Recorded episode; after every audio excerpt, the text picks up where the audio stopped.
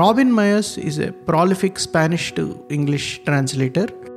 Her latest book length translations include In Vitro by Isabel Zapata, The Book of Explanations by Tedi López Mills, and Copy by Dolores Dorantes.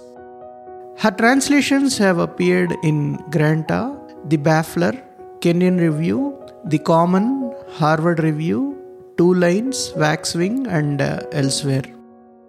A 2023 National Endowment for the Arts Translation Fellow, she was longlisted twice for the 2022 National Translation Award in Poetry and among the winners of the 2019 Poems in Translation contest.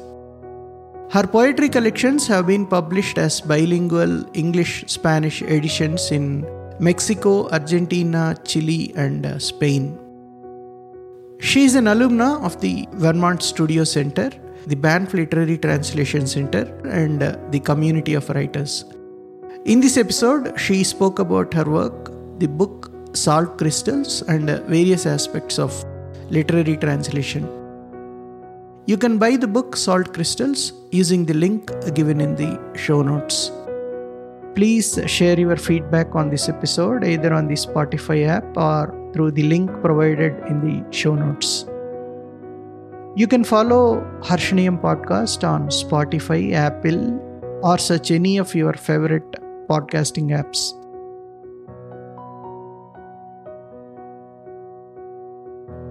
Thank you for uh, accepting our invitation, Robin. Thank you very much. Thank you. It's a pleasure.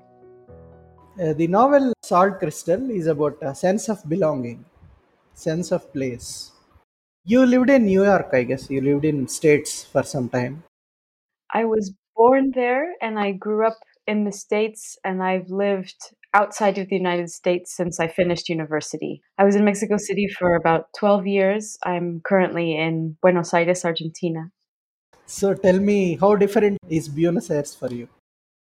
It's extremely different uh, in in every sense. You know, I think, um, and there's an I think a parallel to be found um, in in in thinking about salt crystals too. About when we talk about a language as if it were just one thing, as if it were just like one language, and something that the protagonist Victoria of Salt Crystals experiences that there are many forms of the Spanish language that are spoken on mainland Colombia and in the island of San Andres, which is part of Colombia, but it's culturally very different.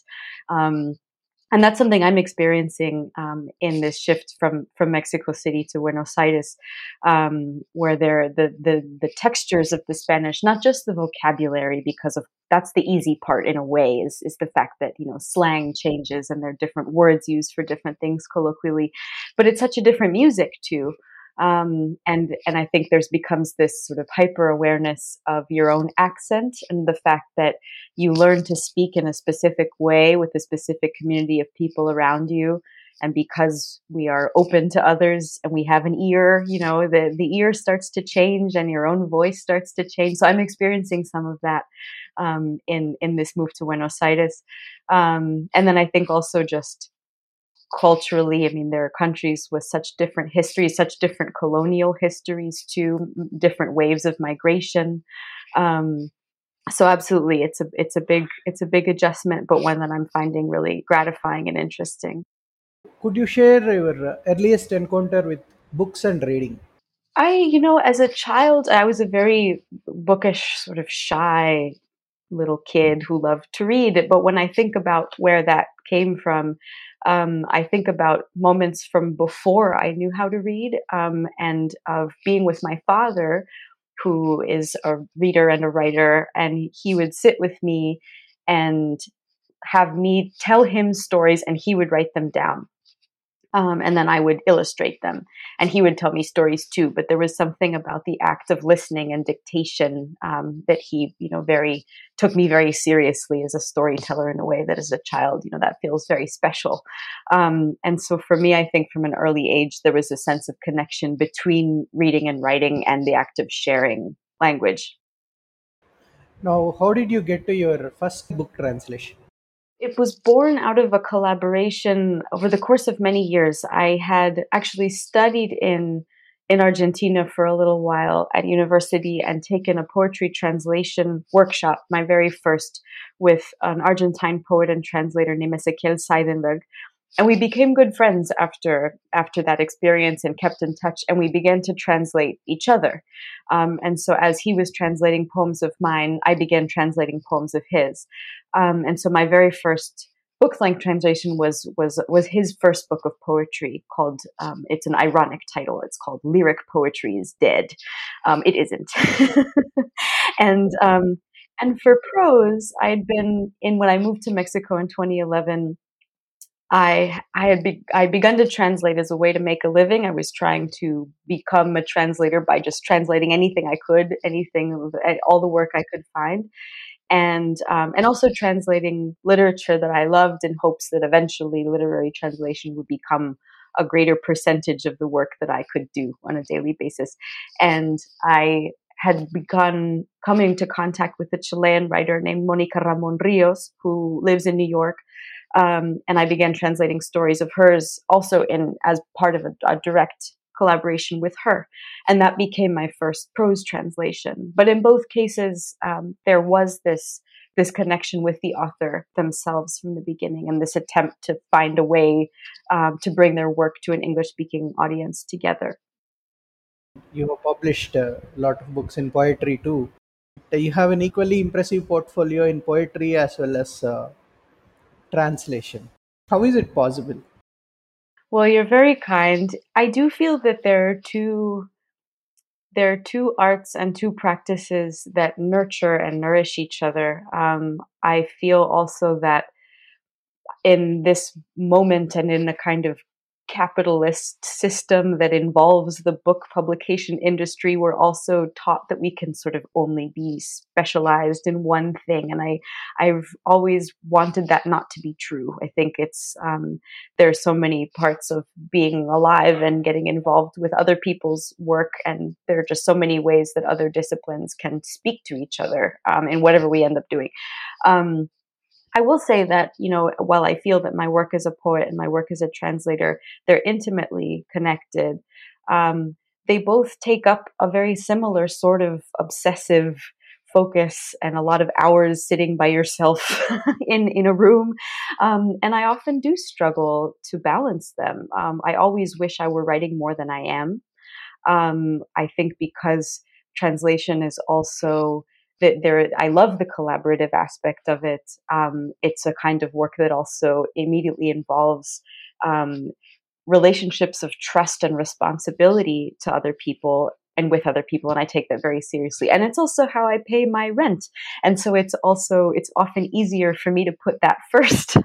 Um, and at the end of the day if i've spent you know the entire working week translating um, i often don't have the sort of energy that i wish i had um, to devote to my own writing. So I'm always trying to experiment with that balance, but I've also come to accept that the relationship between writing and translating it doesn't have to be 50-50 it doesn't have to be consistent all the time i do increasingly believe that whatever i'm translating and feeling excited by and learning from as a translator that's going to find its way into what i'm thinking about and trying to write somehow at some point. and i don't try to control that too much. Um, and I also try to allow, if I'm in a period of time where I'm very, very busy translating, I'm not writing very much, that's okay. And to trust that eventually it will come back, something will open up. Um, and then I'll get to sort of explore what has happened since the last time I was more immersed in my own writing. So, yeah, trying to just trust that, that that conversation is happening in underground I came to translation through poetry, really, and that as a, a young reader and writer, I I was captivated by poetry. That's what I read most. That's what I wanted to write, um, and I was also on this sort of personal journey, for lack of a better word, with the Spanish language, where I, I, was, I wanted very much to live in Mexico. There's part of my family that came from Mexico. Um, and I wanted to learn Spanish so that I could be in Mexico. It was less of a literary goal or a professional goal. It was about wanting to be in a very specific place. Um, and so as I learned Spanish and as I continued to study and read, Um, and then I had this experience in, in, in Buenos Aires as a sort of detour at that point where I studied for a semester and took this translation workshop. Um, it just became the union of these two things of, of you know, I, I didn't really intend to become a translator. Um, and I had, in fact, when I started to translate, a very romantic idea of what translation was. I thought it was this sort of, you were in communion with this text and you were interpreting it. And I didn't know very much or had thought very much about just the craft of translation. Um, but it became, I don't know, I think if you're, uh, if you're an obsessive sort of reader, if you really like um, getting your hands dirty and just how a text works, how image, what images do, um, if you don't mind reading things over and over and over and over again, if you like revising, um, translation is a, is an actually quite a natural progression um, of those interests to begin. And, and thinking about other experiences as a reader and as a writer, you know, you're you're never alone. I mean, maybe you're never alone at all. Like the idea of the solitary writer is also a myth, but there's something about that sort of of of connection and of exploration also. And as a translator, you end up having to learn. You become a, a sort of researcher to into this particular author and their world and what they're writing about you know this this other myth about translation that in order to translate you need to be some sort of expert in the language you're translating from. And what really happens i think is that you become a perpetual student of the language you're translating into. You're learning all the time about the language you're whether it's your mother tongue or another language but you're you're always you're always going deeper into it. Being a poet does it influence the kind of prose that you choose to translate Absolutely. Um, with the prose that I seek out and choose to translate, because sometimes I also trans books, translate books that I've been commissioned. Um, you know, when it comes to obviously every book is its own world, and, and, and a book that I love will involve all sorts of reasons why I love it. But as a translator of prose, what I am drawn to is prose where, where, the engine is the language. Um, I'm much less interested in plot um, in general, and um, I think I'm I find myself as a reader um, captivated by novels and short stories where there is a sense of where where there is a material attention to, to language, which is something that is you know poetry is is that's what it's made of is the language doing what it says. So I'm absolutely more most interested both as a as a translator and just as a reader, as someone looking for prose to read. Um, that is springs forth from from the language more than from anything else one of the books that you have translated, The Forgery. Mm, you collaborated with uh, Ellen Jones. Yes. Tell us about the experience of collaboration. In what ways you collaborate? It was a wonderful experience. It was the first time I had co-translated um, at all, and and certainly an, an entire novel. And it was the first time for Ellen too. We Ellen is a British translator living in Mexico City as well, and we had met through mutual friends. We didn't know each other very well, and we had realized that we were we had become interested in the same author um, in in Ave Barrera, who has published two novels at this point. This is her first, um, and so we decided when Charco Press in the UK became interested in publishing it that we could work together on the translation.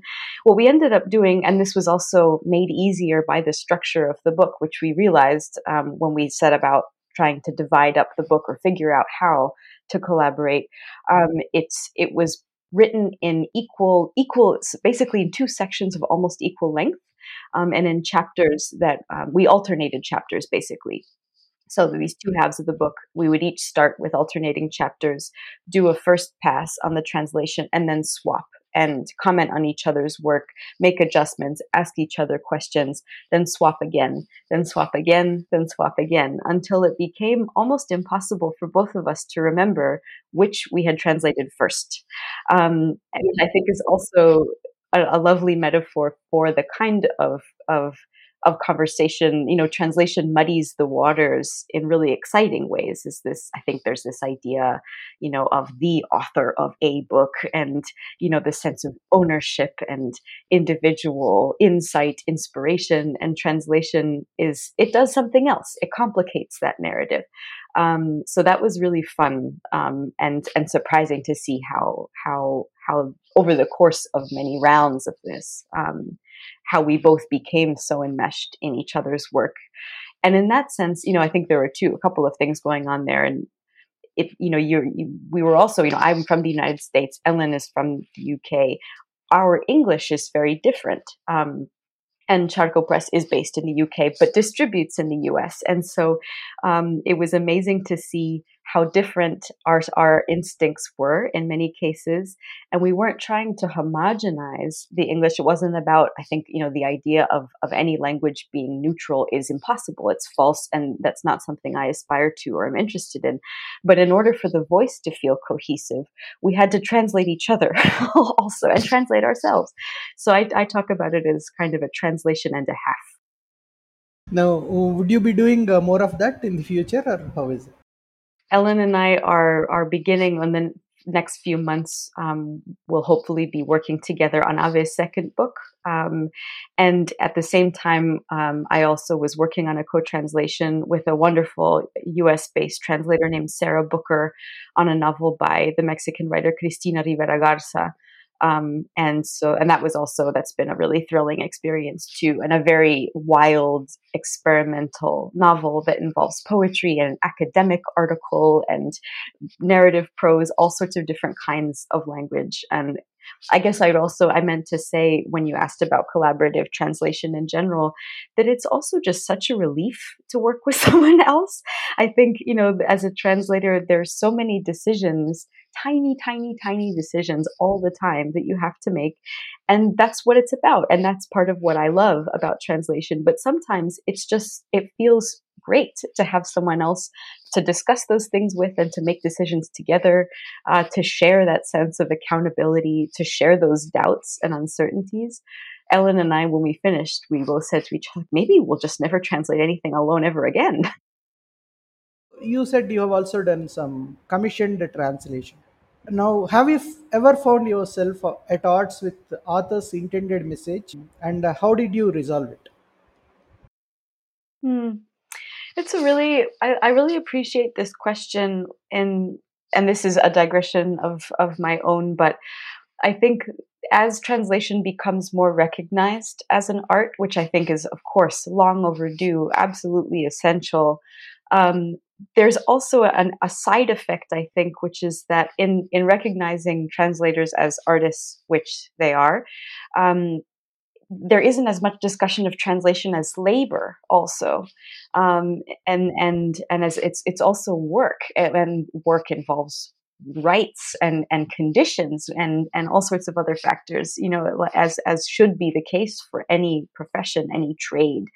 Um, so i think you know it's it's often interesting and difficult to talk about both as a translator sort of expected to be a kind of ambassador for everything you translate as if you equally love everything you translate which to be honest may not be the case. And maybe you know there you have an experience of admiration and respect for most things you translate but not necessarily a sense of affinity or identification or even endorsement of everything you translate.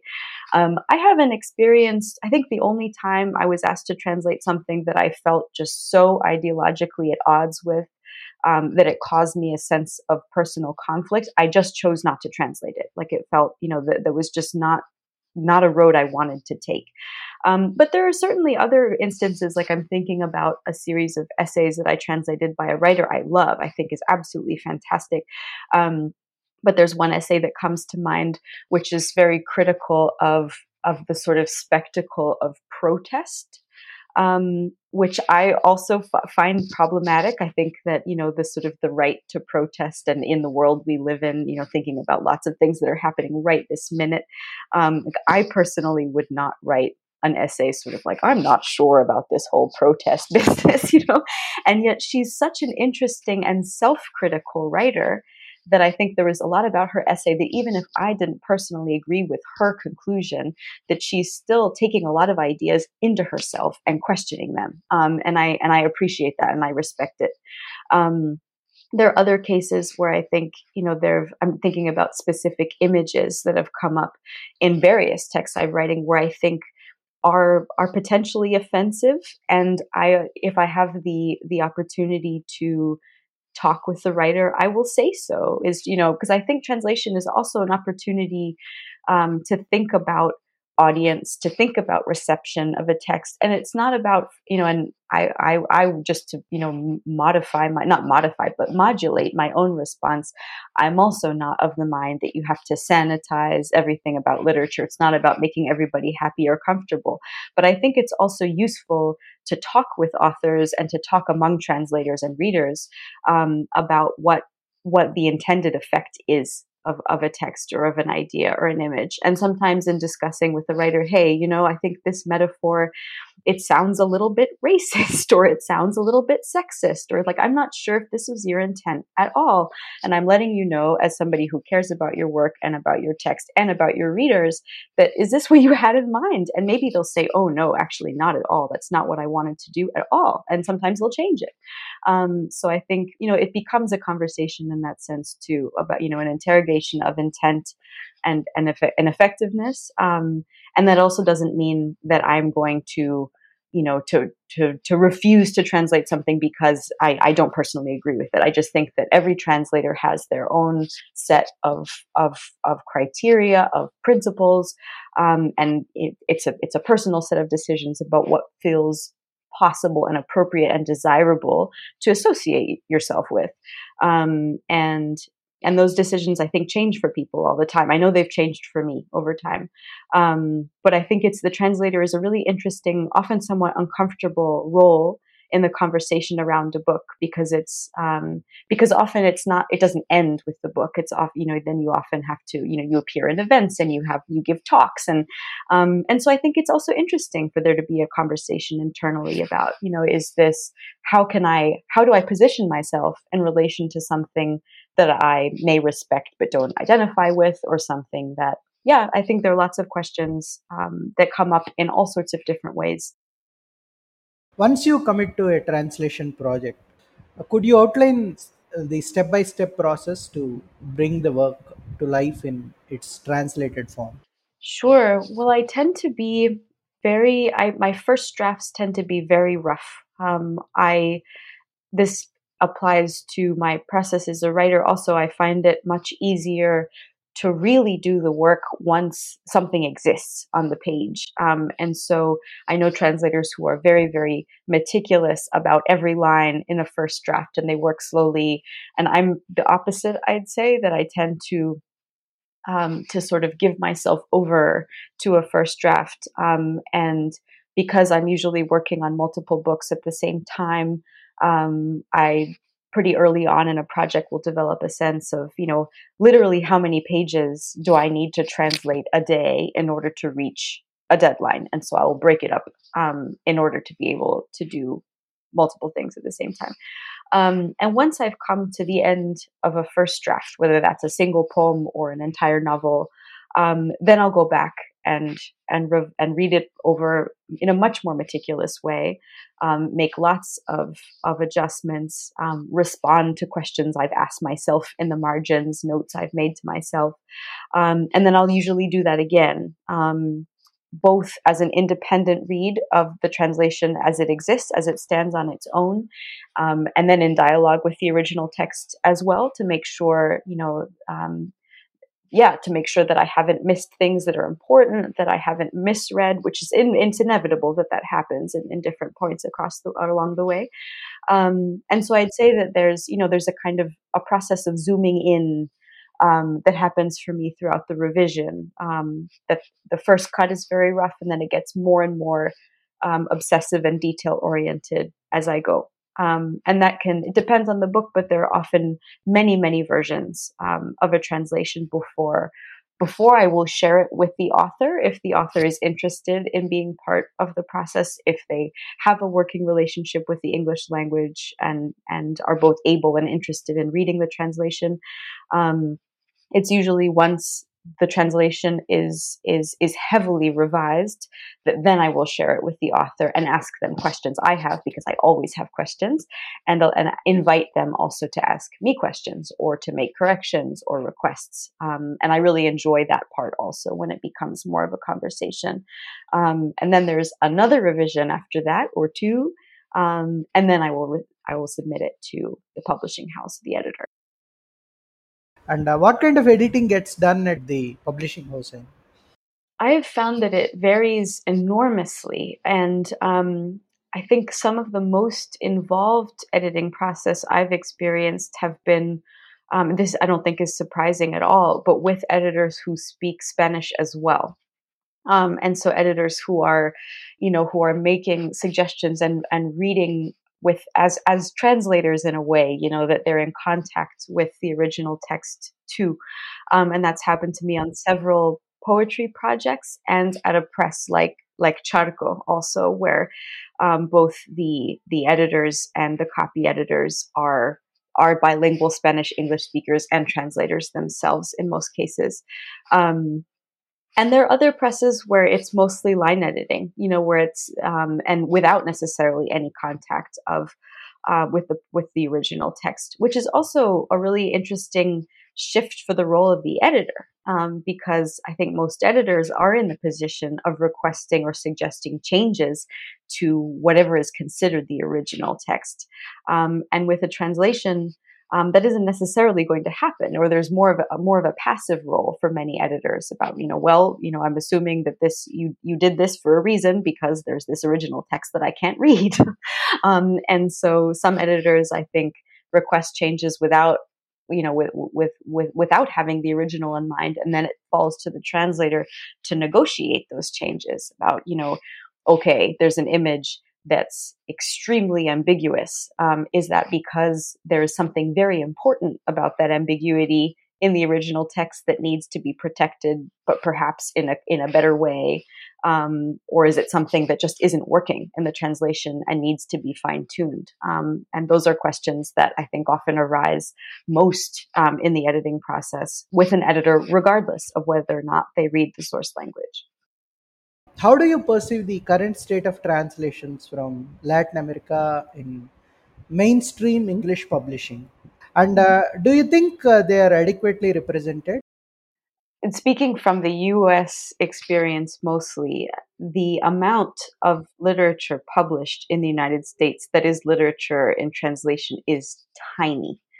Teeny, teeny, tiny this the the rate the percentage which is most often quoted which i think has risen a little bit in the last couple of years but even so is 3% of everything published. So you know we're already talking about a literary market with very little interest um, in what is being written in other languages in other parts of the world period. Um, and of that tiny percentage of literature and translation there are certain languages, unsurprisingly, that take up much more space, um, that are much more often translated, which are Spanish, French, um, I don't know if German, Russian, um, and and there are, I think, exciting changes and expansions in in, in literature and translation and, and what it's representing, what it's encompassing. Um, but it's been interesting for me in, in kind of coming of age as a translator um, just to, to understand also that Spanish is among the most represented um, languages in translation. And yet, within the, the body of work being published in English translation from Latin America, um, there are countries that are far more represented than others. Um, you know, Argentina is one, Mexico is another. Um, there are, you know, so many countries in the vast, incredibly diverse region that is Latin America that have very little representation at all. I'm thinking of Paraguay or Bolivia, um, Peru. Um, Central America, you know, m- most countries that represent Central America. Um, so there are you know these enormous ins inequalities in in representation sort of in all of these concentric circles when we talk about literature and translation. So that's something that i've certainly observed. Um, i think there are there are trends um, to be observed and i'm also though wary often of talking of, of of kind of falling into the trap of representation and that you know if there is an, a country that has you know two books that became runaway bestsellers in the US as if those two books are then put in the position of speaking for an entire nation and its literature. Um, and so I never want to do that as a translator and always want to think about what does manage to become translated and published um, as always a, a, tiny a tiny fraction. Um, and and that often you know comes from the, that that it, that involves also the publishing apparatus in the country of origin of you know what managed to get published to begin with um, in Mexico or in Argentina or in Colombia or wherever. Um, I think though we can see is in recent years um, an enormous amount of incredibly exciting experimental fiction written by women in Latin America um, from across different countries. Um, I remember reading some articles in the last few years, also a, phrase that I think is overly generalized, but still interesting about the kind of Latin American Gothic um, as, uh, trends in different literatures, plural, in Latin America. Um, that have a sense of the the uncanny and the sort of sinister exploration of legacies of violence um, in both rural and urban Latin America. I think that's often a tension that we can see in a lot of literature coming out of Latin America. Um, and yeah, I think an, an enormous pre- preoccupation with both past and present violence and inequality um, in Latin America. Um, and I think also a, a, a, lot of writers who are working to get out from under the perception um, of other trends you know thinking about once Gabriel Garcia Marquez became famous with 100 Years of Solitude and the English language publishing world started talking about magical realism, there's this now this expectation that everybody, everybody who does anything that strays from the realist confines is magical realist, which is absolutely not true. And there's, you know, a huge misunderstanding of what magical realism is. So I think also this sense of, of trying to grapple with influence and and being pigeonholed um, and reduced to to these very dynamics of representation. You know, the U.S. decides that you know so and so is Bolaño, or you know the next Bolaño, or the next Garcia Marquez, maybe with a writer who doesn't feel that they have been influenced at all. You know, um, so I, I find that really fascinating, is watching younger generations of writers say, like, actually, no. What is the role of the indie presses in this? absolutely essential absolutely essential doing the work and i would say this is the case of you know in everywhere not just in translation but i think the kind of um, of courage and curiosity and support um, that indie publishers provide in in in finding ways and still i think just heroically difficult you know to find ways to publish literature that isn't going to make that aren't going to fly off the shelves. They're not going to sell millions of copies, um, but that are are constantly enriching and changing and diversifying um, the what what is being written, what is in conversation with each other.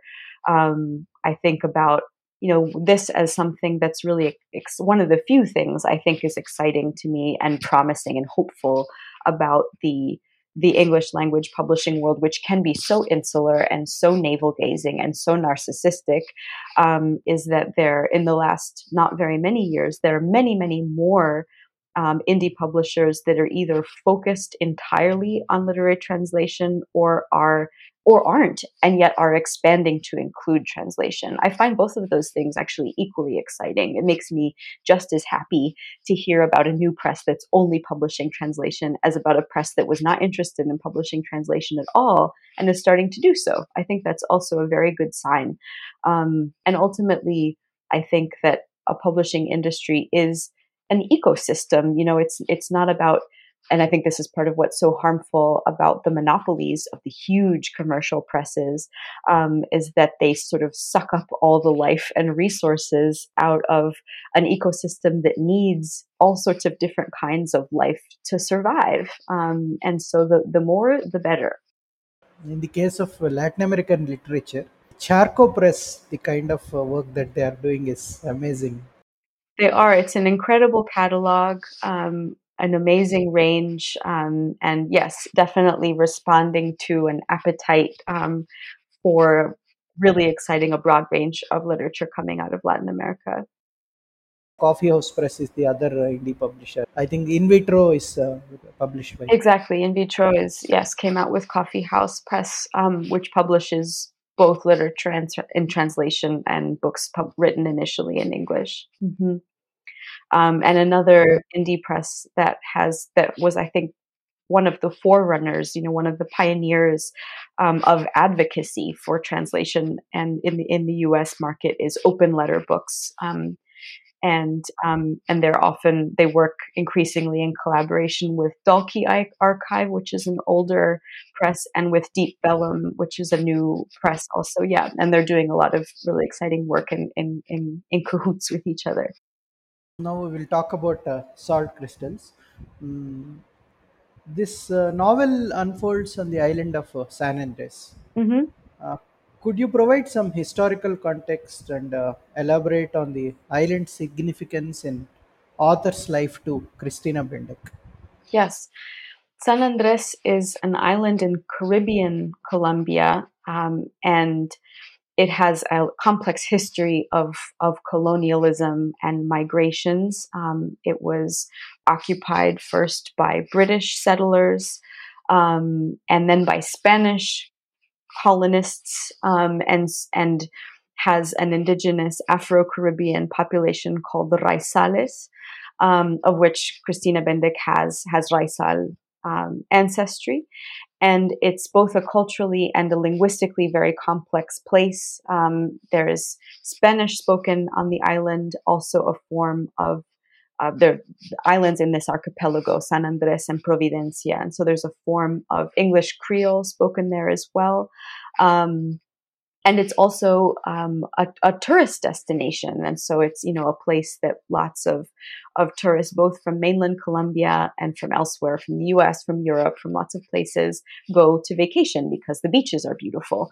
Um, and like most places that become a tourist destination that has experienced economic exploitation, um, ecological destruction, um, exploitation at the hands of governments, various governments. Um, there's also, you know, a sense of tension culturally with mainland Colombia, which you know has a sense of of of prominence in the national and international imaginary that San Andres, um, which has such a different history, um, does not. Um, and so the the, the character, uh, the main character, Victoria, um, who is from San Andres, she her her parents have died. She has come back from living several years in Mexico City, and she decides to return to San Andres to sort of take charge of the house that her parents left her, and also figure out what to do with herself and reconnect um, with her home after many years away.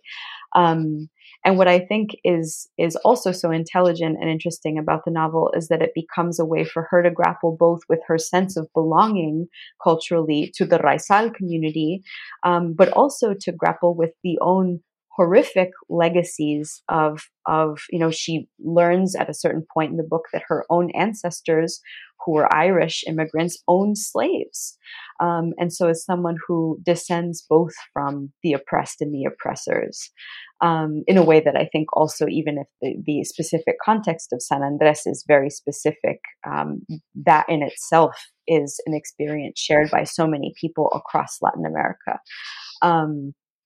And as you say, it's it has a, a, stream of consciousness feel to it, but there's also an enormous amount of information. Like it's a book that um, that includes a lot of historical background. The reader you know gradually learns about the history of San Andres as the, the main character herself does um, and yet there are also these passages which are the, some of the ones that I most enjoyed translating where she they're they're almost ecstatic like and that often has to do with her contact with with nature that she's swimming or she's um, you know in in she's having having an experience of the physical landscape um, where she is sort of swept. The prose itself is swept along. The punctuation changes. There are lots of commas. Um, it's it becomes sort of rich and undulating and beautiful um, in a way that I really loved working on. Throughout the novel, author talks about her loss of identity, failed relations with the land and other people. But I thought uh, um, when she starts discussing about San Andres, right, Yeah, the place, I thought actually the narrator's life is actually a metaphor for what San Andres is going through. absolutely. hmm That she has done it wonderfully well. Mm-hmm. The architecture is very complex and and subtle. Yeah. hmm There are some small details, uh, you know, inter- interspersed throughout the novel. She talks about frigate birds. hmm Frigate birds, uh, they migrate thousands of miles, hmm and uh, while they are migrating, they sleep. I love that. Yeah, and maybe I mean, I I haven't asked her about the frigate birds, but I imagine that they they really are. I mean, they're just part of of the landscape, and so they ended up in the book. But but yes, it takes on this whole other symbolic meaning. Mhm. This is an intimately personal work by the author. In such cases, do you think it's really crucial for the translator to keep the communication going on with the author? Is it required? It is not required. I feel categorically that it's not required, and that ultimately the relationship when it for, of, between the translator and the text is the key relationship whatever happens between what is inside already what's what's there in the book um, and the translator um, that is the primary conversation i think you know and and this is just goes without saying but you know there are so many historical works or or books that were you know written by someone who's been dead for 500 years or or or 2 years you know that the translator does not ever have the option um, of of consulting the author on anything um, or having a conversation about the weather or what have you. That just isn't going to happen. And that doesn't mean that their translations aren't extraordinary and attentive and carefully researched and and and take on the life of their own. I think I think it I, I feel very strongly that a conversation with the author isn't required, but it is much more fun often. um, and I think it I have I, I would also be lying if I said I hadn't found it enormously enriching and informative and helpful and reassuring to be able to talk with the author. And Cristina, who's an absolutely delightful person, um, was so generous with her time. This I think was a, also a challenge for me in that while I you know I, I've translated books written in places that I that I don't know as that I know more or less about. This was a very very new context for me, um, and I had to do a lot of reading and research on my own. But there were things also both on the level of you know language, but also just information that I wanted to make sure I was understanding properly, that I was contextualizing properly, and so I was doing my own homework. Um, but it was great, you know, to be able to check with Cristina, um, and and something that I think the, the translation enormously enormously benefited from um, my conversation with her. But if I hadn't been able to talk with her, if she wasn't interested, you know, in, in talking with me, or if she weren't available, um, I would have had to deal with it myself, you know, and become accountable, you know, which isn't to say that I would have, or that I have, in fact, gotten everything, you know, quote unquote, right. Um, but I would have had to um, to do to go through a process in a different way in order to come up with a translation that I felt was being attentive to all of the details that needed being attentive to, and to do the very best I could um, to learn what I had to learn. Um, but ultimately, I think that's that's that's always the case, whether or not you get to talk with the writer. Uh, can you recount any specific uh, cases where her inputs have really, mm, you know, enhanced the translation? There's so many. I'm trying. It's always hard to come up with one on the spot. Um, this is this is not a, about a piece of information, but about a tone, um, a tonal decision. The very last sentence of this book, um, which is a single word in Spanish, which is deliramos, and the verb delirar um, is sort of to be. It can be described as as to be as to be delirious, as to be in a sort of a delirious fever, to be confused, to be disoriented, to be ranting, to be in a sort of transportative state. Um, but where it appears um, at this point of the text is in the middle of a hurricane and in the middle of, a, of an experience of falling in love, of a sort of romantic ecstasy in the middle of a, of a destructive natural, disa- natural disaster. Um, and and there's something very powerful about the plural you know it's it's deliramos means we it's the you know that's the the, the suffix of, of the of the plural we. Um, and I went around and around and around about, you know, the, the, it's the last word in the whole book. It's very important. It needs to have, you know, it needs to be light, but it needs to have weight at the same time. And Cristina and I went back and forth a lot. And eventually we settled on the solution. We rave, you know, and in English, rave um, can both be, you know, ranting and raving, but also the sense of, of being in a sort of ecstatic trance um, and and it's neat and tidy. It's brief, but that was something that just because we were already in conversation, um, that I you know we we got to just have a conversation about. It's like oh how you know, and, and she she also was she was you know incredibly sympathetic to the challenge of that particular of that particular phrase um, and of course it was important to both of us um, that it feel right um, so that's a specific example but i'll also you know this is one um, this is more of a back and forth in the other direction. It's not an experience I had, but I'm thinking about a friend of mine who's a translator from Spanish as well. And in the book she was translating, there was a recipe, or somebody was making a cake. Um, and she was a very good baker and realized that there was absolutely no way that the recipe itself that was not going to work um, and so and you know and so that was obviously she talked about it with the author and they fixed it and they came up with the proportions that were but i think you know that's that's that's a different sort of, of experience. But um, again, a, a, moment of, of exchange between writer and translator that involves research, you know, that involves actual factual knowledge rather than just how does this sound, you know. What kind of advice would you offer to aspiring translators? I guess I would say that, first of all, um, translation is is a is a joyful and often disruptive act in a joyful way and language is meant to be played with. It is a, it is language is also is not just um, a sort of solemn entity to be revered um, but also a physical material to be explored and played with. Um, we talked earlier about the fact that um, that translation is an experience of always learning more about your own language. Um, and I would say that too is um, as as just not it's that's not exactly advice, but just as something to always remember that it's none of this is about mastery of anything.